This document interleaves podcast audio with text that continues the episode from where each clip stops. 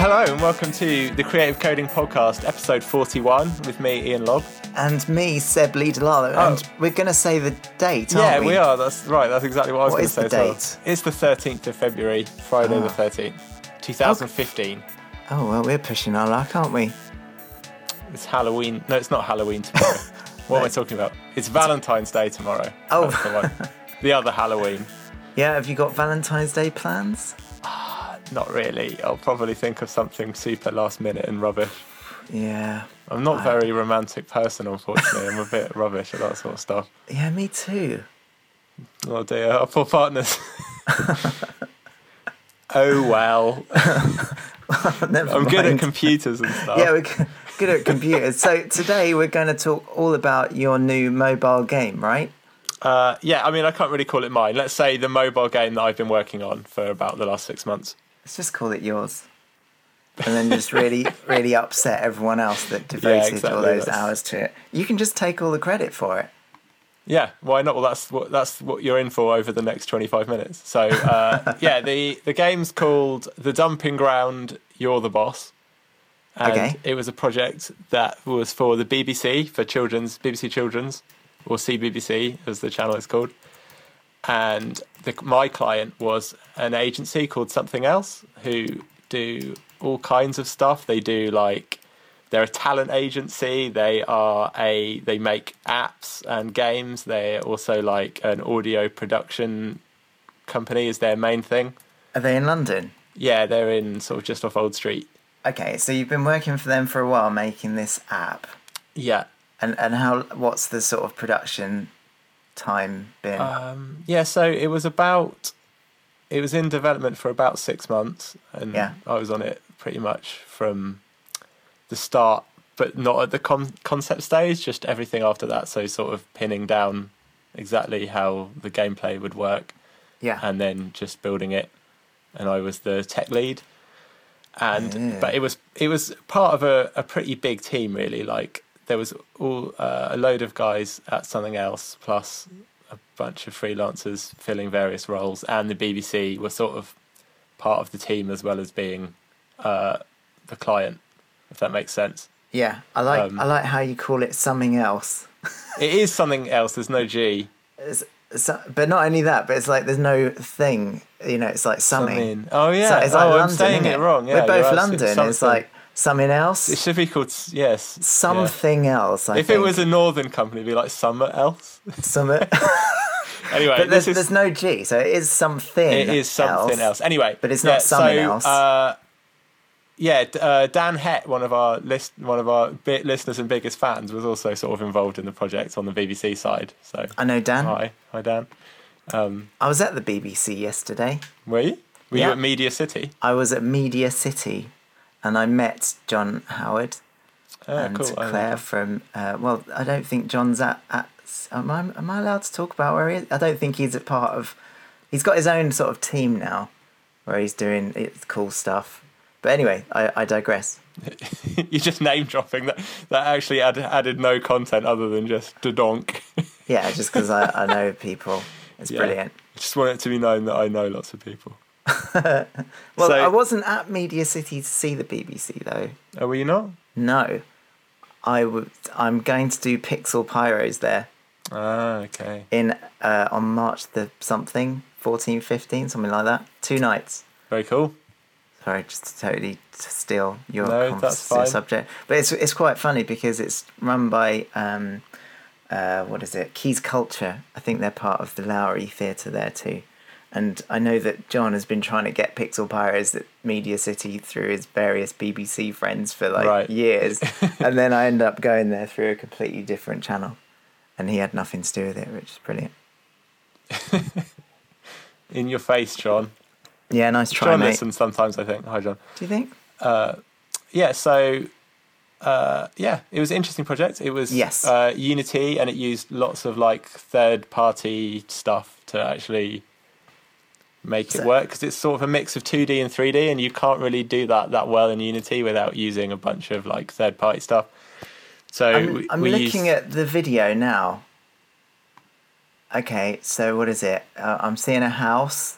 Yeah. like a doll's house type Yeah, thing. I mean that's a pretty good description of it. It's like And- a doll's house type thing. And game. there's lots of sort of 2D characters dancing around. Yeah, It looks like they're sort of animated, like with puppet, sort of the puppet sort of warping technique. yeah. All the animation is done in Spine. Oh, but it was a 3D house. It just spun round. Yeah, so the house is 3D, and then the characters are sort of they're like 2D animations, but they exist sort of in a 3D space. Right. So I expect you're going to talk about spine, right? Do you want to get into that now, or should we save that? Because I don't know what it is. Let's just get into it. There's not that much to say about it, really. It's like it's an animation program. It's specifically set up for doing character animation, 2D character animation, like Yeah. uh, skeletal stuff. Um, Okay. The nice thing about it is if you ever animated in Flash and like you had an arm bit and you had an you had an upper arm bit and a lower arm bit, say, or you had Yeah. like a thigh bit and a shin bit. Yeah. If if you wanted to animate those two things together, you would have to sort of move one and then move the other one to fit on the right end. Yeah. But like spine is like fully boned so that Yeah. when you move the arm, everything just translates down fully through the thing. So it's all kinematics, right? Uh, it Isn't that what they call it? Well, forward kinematics is the simple one, which is like Yeah. you uh, rotate the upper arm and the lower arm does. So Yeah. it, it's obviously that. It's it also supports inverse kinematics. Inverse kinematics. That's where you, like- basically you have to decide where the hand is, and it figures out. and it the figures out the rest. Yeah, I mean, which is really good for things like shoulder. walking. But I'm, I don't think we used that on this project because I'm not sure that uh, the Unity sort of uh, plugin. What is the plugin the right word? I don't know. Is this spine the plug? Yes. Well, yeah. It's not. I don't think pl- plugin's the right word. Runtime. So basically, Spine Alright. is like a cross-platform thing. Yeah. It's not just a Unity thing. Like it works on like most game engines. Like it will run in like Phaser and it will run in Flash and uh, so it's a Starling separate and app. stuff. It's yeah, not, exactly. It's not like a yeah. plugin for Unity. But it's that's like actually that's actually super useful because Yeah. it means that all the animators have to give you is uh, they can just deliver like one. It generates an atlas which has all of the sprite information on it, like uh, so one PNG with all of the image, Mm. all the images on one atlas, and then like a, a JSON file which says where the d- different parts are, and then Wow. another JSON file which is the animation. So it's like they just give you three files, and it's really easy to keep those three files up to date. Yeah, Um, and the animators don't have to go anywhere near Unity. So that's brilliant. yeah, that's, exactly what I was trying to set up um, just when I was leaving plugin. That you know, trying to make a uh, a, a kind of non-platform specific animation. Um, I guess it's a file format, right? Yeah, It's I mean like, pretty much. It's like yeah. the graphics and the data. Yeah, so it's really cool to see that someone's actually done that because that's exactly the right solution for this problem, isn't it? uh, pretty much, yeah. a I mean, it- lightweight format that you can write or create like players for across any platform. yeah, absolutely. I mean that just makes sense. So everyone trying to like compile Flash to to different like platforms. I always thought that was kind of a bit. I was trying to get Flash to be something it wasn't. Like well, I mean, I think that would make sense if the Flash format was open source, yeah, but it isn't. Whereas the Spine format is open source. Oh, brilliant. And all of the runtimes are open source. So if you want to do your own runtime, yeah, you've got like loads of examples to port from, basically.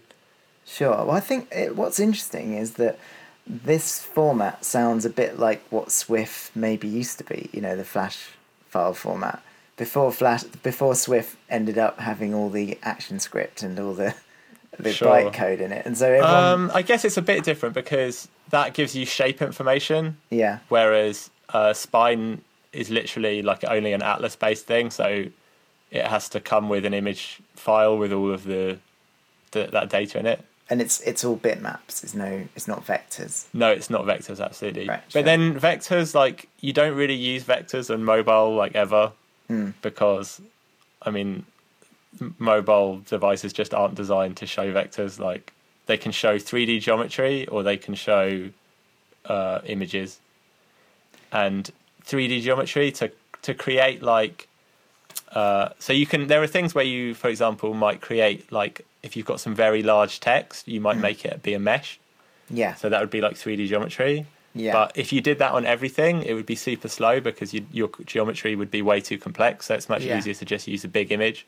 and and put bit put it on the put it the bitmap on the planes. Yeah, and like uh, you know, a modern mobile device has so much RAM, and like all the RAM is shared between video memory and uh, like application memory. So there's Yeah. not a concept of like RAM and VRAM or whatever. is Yeah. all just shared.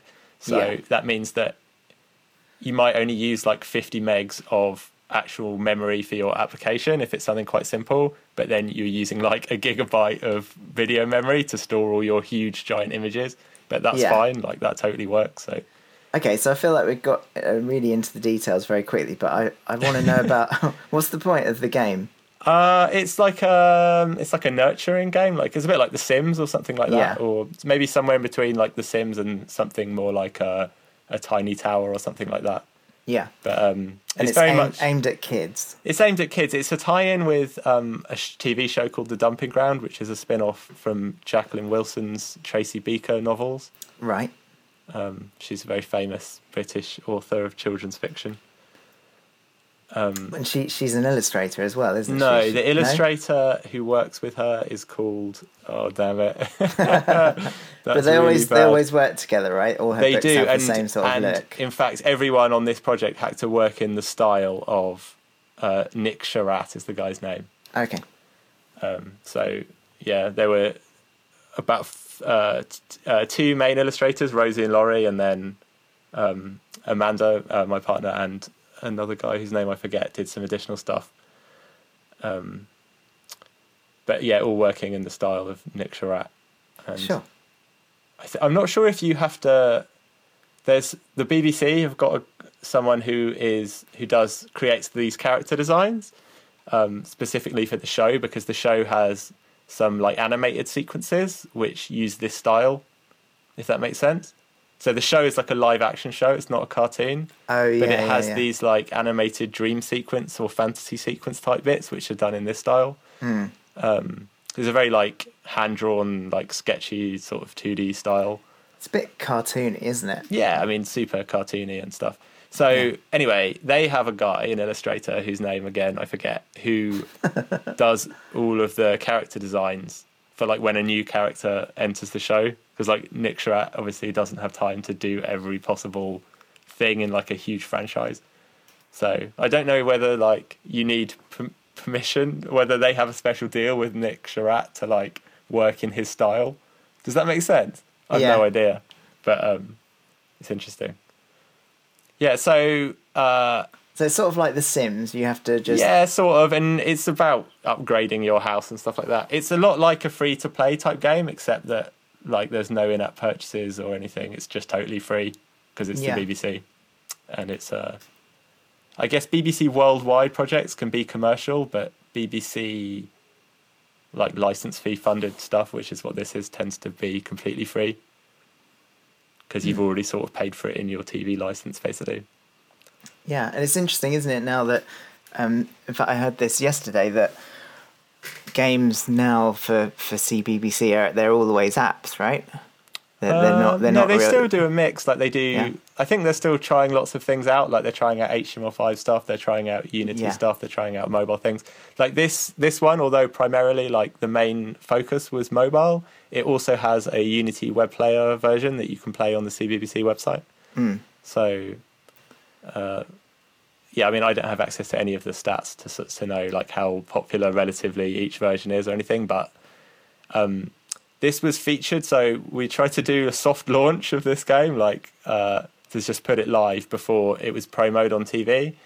Um, but basically, Apple decided to feature it as soon as it went live. So it was during the soft launch period. It was like the number one free uh, kids game or, or There- free. It was the number one kids there- app basically, which made it, which was sort of interesting for a soft launch. But Was there a server side element to it, or is it all just the local? Game? no, it what it does is it um, w- when you go away from it, when you reload it, it looks at how much time has passed and it runs the simulation based on uh, how long it would have been running for if you'd had it open the whole time. Does that make sense? Yeah, so it's like Tamagotchi.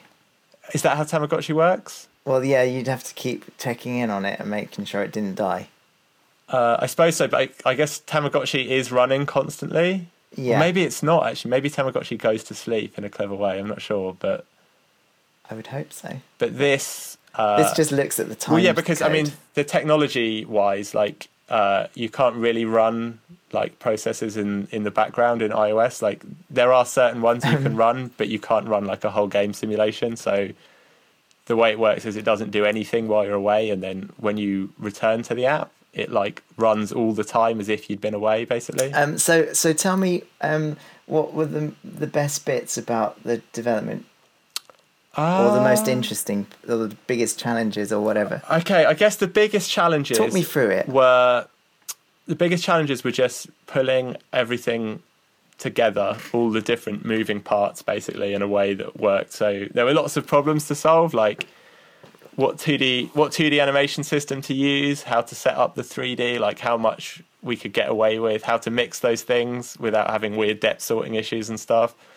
Uh, things like which because for for user interface things uh, in Unity, you like we, we were working before the the new native uh, new I think it's called the UGUI stuff, Universal GUI So that's out. like a two D interface system for Unity, right? Yeah, exactly. So we were working just before that came out. So Okay. uh, this one uses NGUI, but then there's also a thing called 2D Toolkit, which we're also using for other parts, but which we could have used for the GUI, but I decided not to. So there's like so many decisions like that that had to be made basically, and there's things like how to handle uh, downscaling uh, the sprites for different devices and things like that. So what we did on this, which worked out being the best way to work, really is you just work at iPad size and then let Unity downscale everything. Mm. Basically, that's the safest way of working. Um, And, and I guess what about like the interface? Did you have to redesign that for the smaller devices? um, did- no, in the okay? end, what we did was just designed it for so that uh, on the smallest device, which is like an iPhone 4S, um, on there the buttons are big enough to press, like they're they're bigger than a minimum size, um, and then we just let the buttons be huge on iPad, basically.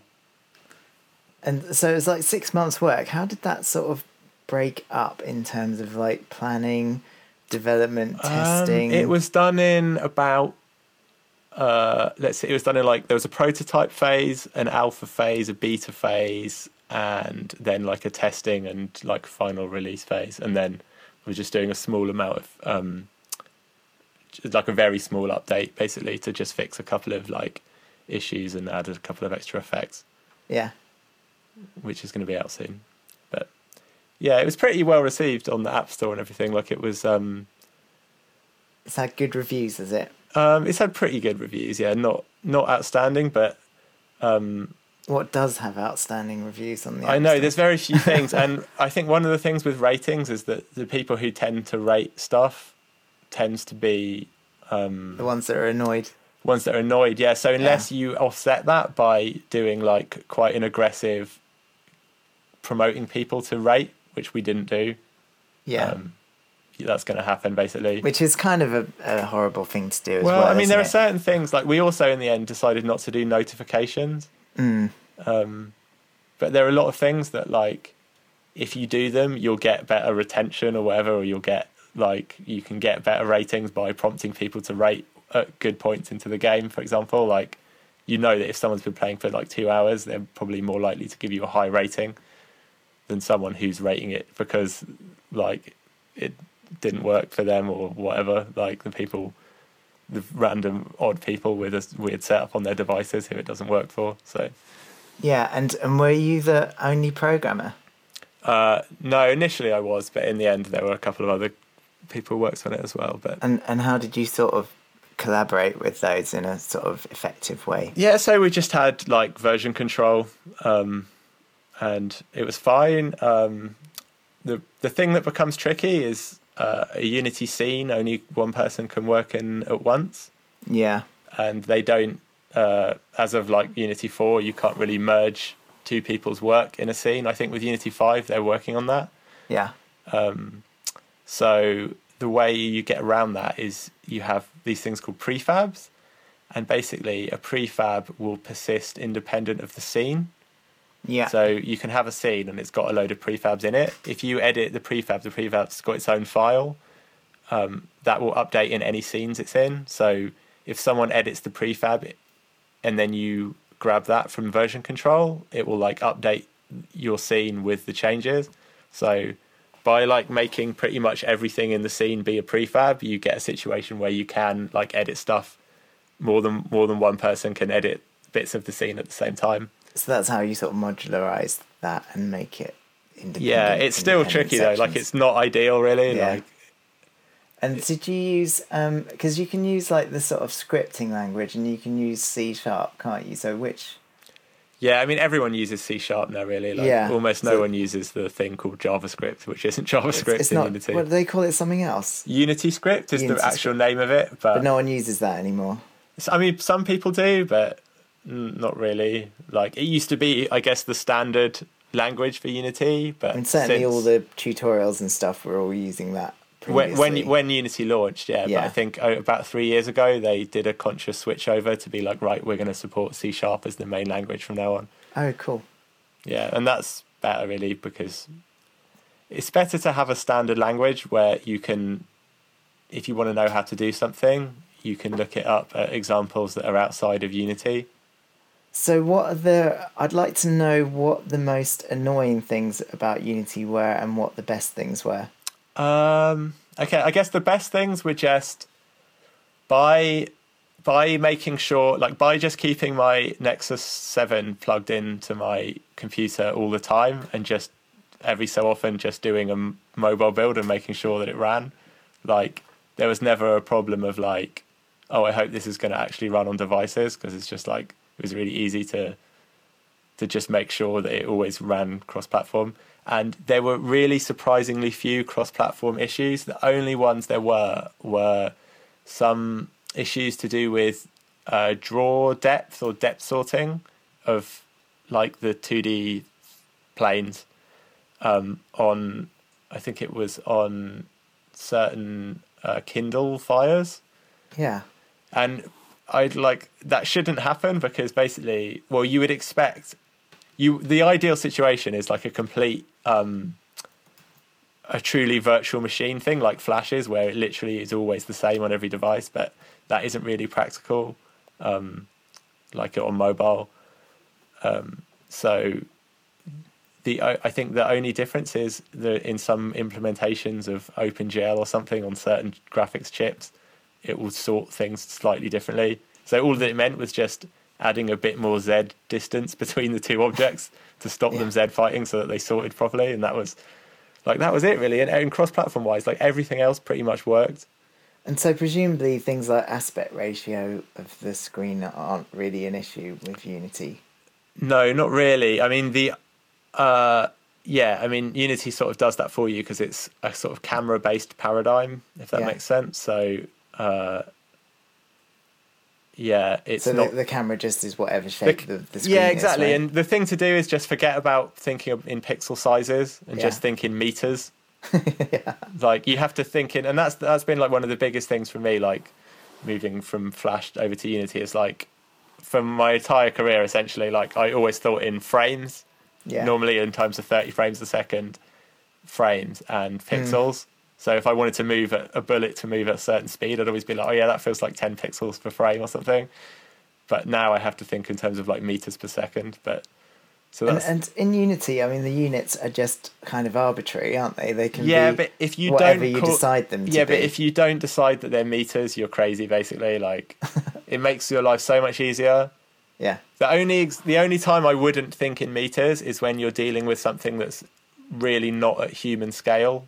yeah, like, Like- if you're my like um, if it's ants, yeah, but then what I would do then is basically just say, right, an ant the is one two meter. meters. an ant is what exactly. You just say an ant is one meter by one meter or whatever. Or an ant is Yeah. one meter long, and then just work like that.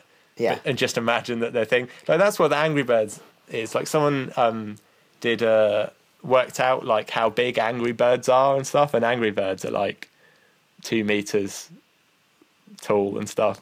yeah. Someone worked out based on like how fast things fall and all that sort of stuff. Interesting. I don't know if that that doesn't. Oh, I suppose yeah. I suppose that makes a bit of sense. Does I'm that make trying to figure sense? out- It kind Well, of because things fall things fall at a certain speed, right? Yeah. Everything accelerates at a certain speed. Yes. So you can I can't I can't remember. I'm gonna I'm gonna get it wrong, whatever. But anyway, it seemed pretty scientific when I saw it Yeah.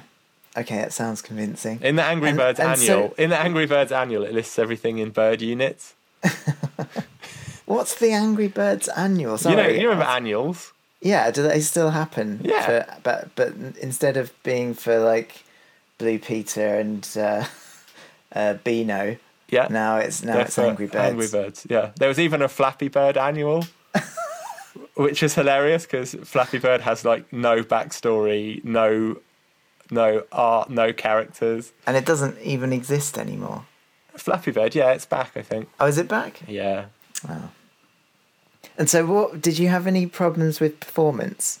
Um, it was surprisingly alright. The hardest thing is just making sure it all fits in memory, Yeah. which was a bit of a challenge. But um, so is that just a question of like reducing the bitmaps and the sound effects? Yeah, I mean, stuff? one of the big problems with doing 2D sprite based stuff is if you use texture compression, well, you can't really. Like, it looks Mm. awful. Um, like, texture compression is great for 3D models. So, um, like, the house, the house's texture has texture compression, but if you use it on sprites, they look really nasty. So, How does texture compression work? uh, well, it's just there are it- certain texture formats that are compressed. Or like JPEG? No, that's that's an image format, not a texture format. So, like JPEG, but specifically for graphics cards. Okay. So it's an internal memory. It's compressed. Um, yeah, it's compressed on the graphics chip yeah. and drawn, I think, straight from compressed memory to the stage. And and does it look a bit like sort of JPEG compression? if you looked at it really compl- really closely, yeah. Yeah. But on like a 3D model, like it's smoothed out and stuff anyway, so it's not Right. such an issue. So do you like Unity? Yeah, it's good. Yeah, I don't really have like a massive amount of complaints about it. Really, like it's cool. Cool. And so are you're gonna do? Is that all you're doing now, Unity, or are you working on? Yeah, I mean other- that's something I still have to decide really because um like I've had to make decisions like do I want to did I want to stick with Flash? Did I want to completely move to Unity? Do I want to sort of consider myself a cross-platform developer and use the best like thing for the job? And that is I was I'm sort of erring that I was erring that way, but then when it comes to it, like when I get an email for like, do you want to make this Flash thing, I'm, or do you want to make this HTML5 thing? I'm normally like, mm, not really. Whereas like, when it's like, do you want to make this Unity thing? I'm normally like, yeah, okay. Yeah. So yeah, So I'm way more a lot, likely to take it? Unity projects basically because I find Yeah. them. Oh, so what are you gonna do now? It's done. Have you got another project? Um, well, yeah, I mean, I'm doing the uh, working on my own game at the moment so um, so you're back to doing your own game. Yeah. Um, in Unity, and I'll keep you updated on that when I've got stuff to to say about it. Really. right, but where are you just starting a new game, or is it something you've been working on for a Um, while, I mean, it? it's like I was saying before. It's like it's a it's roughly Super Gun Kids based thing, Yeah. basically. So it's taking those ideas because, like, the thing is, I have a prototype of Super Gun Kids that was done in Flash. I mean, it's like not even a prototype; it's like most of the game, and it's like it's pretty fun, and there's lots of things about it that I like, and I think I got right. So, and that's but never been never, you- released. You, never released it. No, exactly. So I want to sort of get those ideas out there Mm. in something that uses like more modern technology that I'm happier with. So. Okay. I mean, one, one of the things that I thought worked really well on this Dumping Ground game was doing the 2.5D thing where the characters are 2D, but the the the sort of um, the set is 3D. So yeah. maybe expect more of that. Well, we did that in um, Big and Small all those Yeah, years ago. It's super effective actually. There's a there's a game studio called Way Forward, who um, they do a lot of their stuff like this. Like they did the Ducktales remastered thing, and that was Mm. like all the levels are 3D, but the characters are, are like really nicely done 2D animations. Now, what, Yeah, who, what's Big that? and small, that was really good. Oh, apparently it's still. Well, I think they might have just taken it off actually, because I think they're they're slowly getting rid of the flash things. Oh, really? I think so. That's a shame. But you know, it's had a pretty good run for computer stuff, isn't it? Oh, hang on, look, look, Big and Small House, computer only. It's a game, apparently. Where it's, oh, look, is Does that it, it? work? Uh, play on computer. Yeah, it looks like it's loading. That's cool. I hope the Oh, BBC wow. do keep all that stuff up Yeah, because I hope you know they learnt the lesson of like the BBC archives things where they used to erase tapes and stuff. yeah. And I'm just looking at it now. It's, it's a bit weird. It seems to be a slightly different aspect ratio because I'm getting some weird clipping around the edges. But it might not like your Retina screen or something. yeah, it works. It seems to. Well, obviously, it works way better than it used to just because of how good computers have got. Right? They've all Yeah. they've all changed. Oh, that still works. That's So, how did you find that project? If people at home want to find it, Oh, uh, I just googled big and small and actually. Small. Um, so yeah, it was I- sort of like have you played Toca Band or Toca Boca Band or whatever it's called? no. There was is that a sort of music game? It's similar idea in that like you can you've got different people, different characters, and they have different instruments, and you Yeah. can drag them into different spots yeah. to create different combinations of music. Huh. A lot like you guys did on Big and Small. Yeah, that was just one very small part of that project. yeah. But yeah, Toca Boca are great. They they uh they're the masters of like silly animations and silly sounds and stuff. I hear they're good, but I'm so out of the kind of kids digital stuff now. yeah. Uh, yeah, just totally not something I'm in into at all. Um, should we finish up? I just Yeah. noticed we got a a, a, twit- a Twitter comment. Did you see that? What was it? Uh, from GYGYG ninety three. All it's all Sounds legit. capitals, right? So let's just let's just get this straight, right? This is the the uh, the tone of this tweet. All what say Cedric on the pics in her late letter send on Facebook are verity. All the hide menaces turn against her enemies. That sounds fake. Really? You don't think that's a real person? No. What is it? What's that? It's just it's just weird, isn't it? Maybe I should just block and report spam. I guess so. That's all the comments we get, isn't it? We've really? actually got a load of comments that we'll probably need to do a special episode just to go through our questions and comments. yeah. Cool. Well, I'll put that yeah, in. I think we can leave this one for now, but just say, yeah, it was, was cool good. working I with like- uh, something else in the BBC. They're both, they're all lovely, and all the freelancers that worked on the project as well were all cool. So yeah, it's a good one. It was good to hear about like Unity. You know, I've I haven't used it for a few years, and I, but I always had felt good about the people there and that they were doing things in a good way. And it seems like because of your positive experience that they're still doing the right things. Yeah, definitely. I mean, people um, get worried every so often that they're going to sell to like Microsoft or Samsung or something. It'd be awful if they did that. I think people would hate it. yeah. Like, I can't really say because I can't predict the future, like what would really happen, but it doesn't. It's like I mean, if, if Unity can continue just doing what they're doing now and that's profitable enough, then that would be the ideal situation. Yeah. I think like it's maybe not a, it's not maybe like a massively high margin business Mm. selling software. Like, uh, I think they'd they'd rather have another line of business that's like more profitable, say like an ad network or something like that, which is what they, one of the things they've done. Yeah. Um, but yeah, I hope they still carry on doing it. Yeah, it's It, good that seem like, it seems like they really it's care good about to it, have like an industry standard technology for making games that is powerful but at the same time like accessible to new people Yeah. um, that's like just a really sweet spot i think like where if you have a problem you can go and find a solution like if you want to learn this technology for the first time it's not going to like be a complete like brick wall in your face like some things are Yeah. um, so yeah It's definitely reasonably accessible, isn't it? Yeah totally Cool. And if you want to get started doing Unity, what do you reckon? Uh, just go to unity3d.com, I think it is. Download the free version and go to the unity3d.com slash learn bit, which is where there's loads of video tutorials, which are really good. So you think just the actual resources that Unity Yeah, they're amazing. Like best? Will Will Goldstone is the head of the their like they've got an internal education team who are just I know that name. he wrote a book about Unity. Okay. a while back. Um, Cool. yeah, he's the the sort of head of their. They've got an internal education team, which I just think is an amazing idea in itself. Yeah, totally. Um, and they do all all of their stuff is free. Cool. Cool, All right, excellent.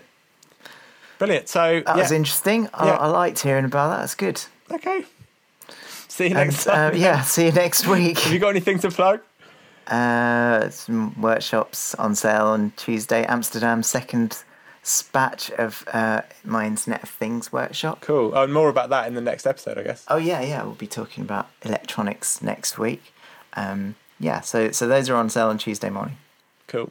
And I guess I've got one thing to plug, which is I'm speaking at a games conference called uh, Indie Games Conference. When's that? It's uh, uh, beginning of March. It's Oh, cool. IGC 15. It's being held at Ukie in London, which is like the um, the UK trade body for games industry thing.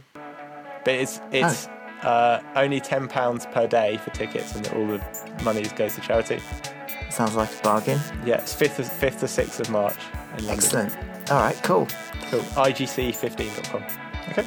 Excellent. Thanks for listening, man. everyone. I'll see you next time. Bye.